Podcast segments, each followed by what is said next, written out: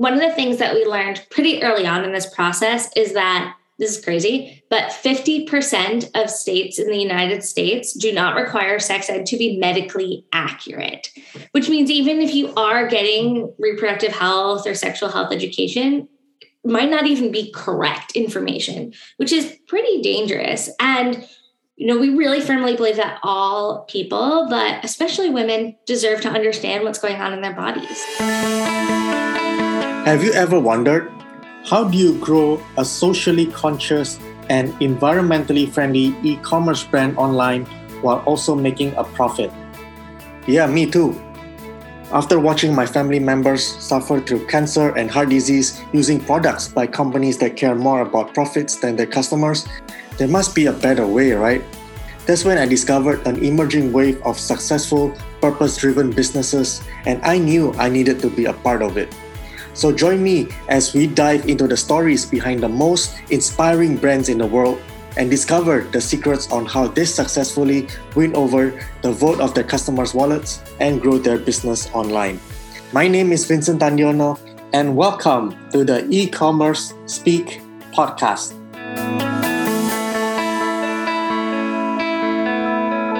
Welcome to another episode of the e commerce Speak podcast. I'm super excited. I have Cynthia Plotch uh, with me here today. Cynthia is the co founder of Stix. Uh, she met her business partner, Jamie Norwood, while they were on the founding team at Hungry Harvest, and they instantly clicked and bonded over the taboos and awkwardness of women's health. And that's why they co founded Stix to create a convenient, discreet, and judgment free way to get the health products that people need. And she's also recently named one of Inc.'s 100 female founders of 2021. Uh, congratulations, Cynthia, and welcome to the show. Thank you so much. And thanks for having me. I'm excited to be chatting today. So, Cynthia, for our listeners who may not be familiar with your story, can you briefly share what made you start Stix? Yeah. So I think you touched on some of it. You know, my co founder, Jamie, and I were working on the founding team of another consumer startup and had become really passionate about creating better consumer experiences around health and wellness. We were in produce and healthy food and nutrition before. And we always knew we wanted to start something for ourselves. And then I was buying a pregnancy test in my neighborhood drugstore and ran into my boyfriend's mom which uh, is about as bad as it gets. um, ran out of the store, called Jamie in tears, and it really quickly went from this moment of holy crud, this is a terrible experience to holy crud, this is a massive opportunity. You know, we both had had these terrible experiences ourselves. And while it can sound funny, it was terrible. And nobody else should have to go through those experiences. And that's really what led us to found Stix. And now we're really all about empowering confident health decisions. Mm-hmm. so you had that uh, terrible experience. So what was that journey like? So from that point from like hey this sucks to hey there are so many other people that have this terrible experience. There's actually an opportunity here. So what does that process look like I think like the quickest way to describe it is pretty obsessive. Um, you know, we, we were like, okay, we found this problem. Like this, this can't just be us, right? And so we started just talking to as many people we could about these problems that they were experiencing with OTC healthcare and access to healthcare and understanding their bodies in general. And we went from talking to friends and colleagues to doing massive surveys to talking to strangers, really trying to talk about to and about as much of this as we possibly could with as many people as we possibly could. And I think once we realized how universal the problem is, we really quickly pivoted to thinking about solutions. We tested and kicked around a couple of different ideas before Stix kind of became what it is today. Mm-hmm. So, what were some of your takeaways from your previous experience with um, Hungry Harvest that helped you when you were launching Stix? Yeah, so, so much. In general, I would say we have a pretty scrappy and gritty approach, even though I hate those startup buzzwords. But I think we learned from our past experience the power of testing and an iterative approach, especially in the world of e commerce. We have so much data and so much information. We have this ability to really focus on learning. And by learning as much as we can about our customers and the market and the products and the problems and their needs, we're able to really refine our solution to best fit in. And I think that's a really big thing that we got. I think the other really important thing that we got from Hungry Harvest is the power of being customer obsessed. At Stix, we're constantly talking to our customers over text and Instagram DM and on the phone and doing formal interviews and informal chats and pretty much any customer touchpoint we can get, we're trying to soak up as much information about as about them as we possibly can. Mm-hmm. So is that just when it was part of the uh, product development phase, or is it still continuously uh, happening? The customer interaction. It's totally continuous, and it's really built into the core of what we do, how we view, you know, future product development, how we think about marketing and messaging. And, you know, at Stix, we have our e-commerce side of the business where we offer products around pregnancy fertility and vaginal health but we also have an equally important kind of digital side as well called the Stix library which is our resource center and there you know it's again really making sure that we're talking to customers to understand what is it that they need help better understanding about their bodies and how can we build the best product to help them do that? Yeah so it's like you're also educating the customers right? Would you say that is like a the how you attract your ideal customers or the what, what have you found to work best to attract them? Definitely education and authenticity. Education is at the core of everything that we do you know we have our digital platform the Stix library but it's also the core of our sms program and our email program and so much of our social media presence. It's all about demystifying destigmatizing and educating.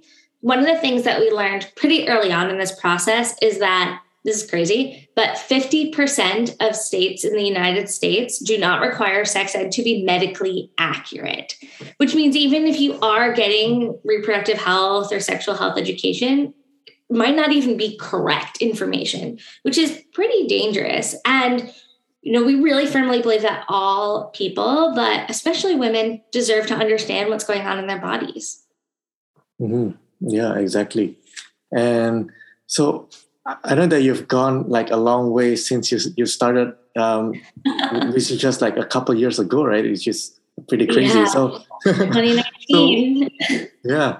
So how does it feel like right now that you are now, recognized like as Inc, one of Inc's uh, top founders? Uh, pretty awesome. It feels really great to be getting recognition, but also to be able to really make an impact, right? I think probably like so many people listening in here, we're really passionate about doing well and doing good. And so, mm-hmm. yes, being on this Inc list is pretty freaking cool, but also so is hearing the stories of how our probiotics have changed somebody's life or subscription pregnancy tests have become really important to women in parts of this country now, you know? And so I think both elements are feeling pretty cool. Yeah, and so where where do you see uh, your business in, let's say, in one or two years' time? Yeah. So I know I keep saying this phrase, empowering confident health decisions, but that is what is our guiding light post here at Stix. It's how we make decisions. It's how we understand what product development and product iteration is going to look like. And so I think in the next couple of years, we're going to continue building out products both on the physical side, you know, continuing our line of diagnostics, products designed to test, treat, prevent, but also continuing to build out that digital side as well that helps people better take control of their health. Mm-hmm. So it's both both the digital uh, side, educating the customers as well as expanding on the product line as well. That's that's, mm-hmm. that's excellent. Yeah. So I'm curious, like because this is kind of uh, different from your previous experience working. What do you like most about what you do now? Um, now that you're in this uh, health space? Yeah, I love what we do. Um, as somebody who has myself had a lot of health problems, it is personally so gratifying to take my personal experiences in the healthcare system, whether it be running into my boyfriend's mom while buying a pregnancy test, my own journey being a like having a chronic illness and dealing with some autoimmunity issues, and being able to turn that into something that can actually be a positive thing for the world that can help other people not have to go through the things that I have been through, help other people, you know, navigate their health journey better. To me, that feels really, really awesome. I think something else that's been really cool is being able to build a team around what we do at Stix.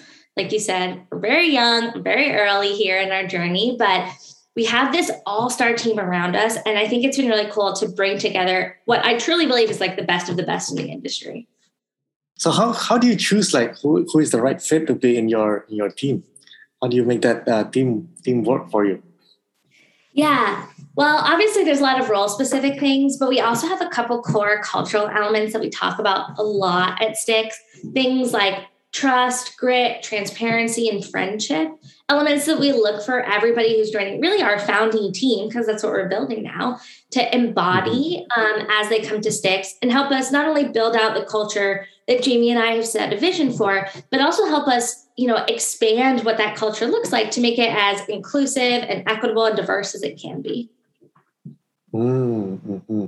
so uh, what does your typical like day to day look like do you are you like still very much hands on or do your uh, team do uh, most of the most of the work and you're doing like more of the the high level strategy I would say there is no typical day to day. I'm curious if there ever is, but so far in our two and a half years, there's definitely not been anything typical.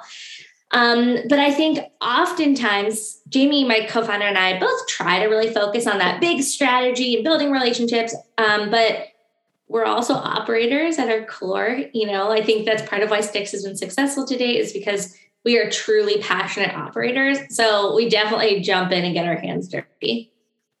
Mm-hmm. So when you were starting out, you were also it, was a side hustle first, right? You were still working mm-hmm. full time. How so? How did you manage your time, like working at a full time job while also like growing your side hustle? Uh, not effectively. we were definitely working all the time. I think any moment of free time we have was filled by Stix. But I think, like I said in those early days, even still, right, you have to be so obsessive with your idea or your problem. And you have to have such passion for it that it didn't feel like work. It felt like a hobby at the time. And so, you know, we would finish our day in fruits and vegetables and come home and immediately pick up chatting about pregnancy tests. But it was really fun. And so it didn't feel like a it didn't feel like working 100 hours a week even though that's probably what we were doing at the time. Yeah i think that's that's super key. Like you have to love what you do super passionate about it. That it it it feels like just like a like a hobby right? It doesn't feel like work. Yeah it doesn't, doesn't always feel that way but in the beginning for sure. Yeah and so i there's this one question that i like to ask my guest is uh, what is the best advice that you have ever received? Um, that's such a hard one because I feel like I've gotten so much different kind of advice about different kind of things. But I think there's a couple. I think the first is to like focus on learning and trust that that will take you to the right place. I think that curiosity is what has led us to discover so much the opportunity that Stix has jumped on to date. And I truly believe it's what will take us to the next level as well. I think on a personal level, the other really important thing is to take care of yourself. Being a founder is hard and lonely and rough on your mental health and rough on your physical health. And I think so often the like hustle is really glorified. But the truth mm-hmm. is, we are whole people and we need to take care of ourselves and do the things that fill our lives outside of you know just slinging yeast infection products every day. And so i think you know that's another really important thing. I love to bring up whenever anyone asks me this question. I totally agree that health is uh, really important because with good health we can also think better right? And, and work more and, and yeah. work at an optimal state as well. Exactly. We I mean, we really believe here in working smart over everything else. I think you know, we're only nine people and we do the work of 30. And it's not because we're all working 100 hours a week, because we're not. It's because we are really, really effective and meticulous at managing our time and managing our work. Yeah, excellent. And so, um, Cynthia, so for our listeners who want to check out Stix or they might want to buy some of your products, what's the best way to do that? Yes, you can check us out on our website, getstix.com. I also always recommend checking out our Instagram handle, which is GetStix, and our TikTok, where there is a ton of really funny content with the same handle as well. Awesome. Yeah. Make sure you check out Stix and also check out the digital library that they have that's full of uh, education And before we wrap this up, Cynthia, is there any final takeaways, any final thoughts, or something that you'd like to share that I didn't ask? Oh, you asked so many really great and fun questions. I think the other really interesting and totally different thing that we've had going on is we just did this massive sex ed survey to understand what kind of questions do people have? What did people learn?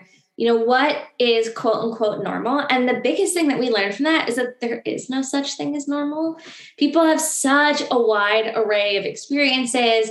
Um, but some of the interesting takeaways were things like most people, I think it was 59% or so, have faked an orgasm. Most people have used a sex toy. People's experience with what they care about during sex, it's so vastly different. So that's another really interesting thing you can read more about on our library. Yeah, make sure you check that out. That's definitely some fascinating uh, survey that you did. All right. And thank you so much, Cynthia. Appreciate you being on the show. Yeah, thank you so much for having me. This was so fun.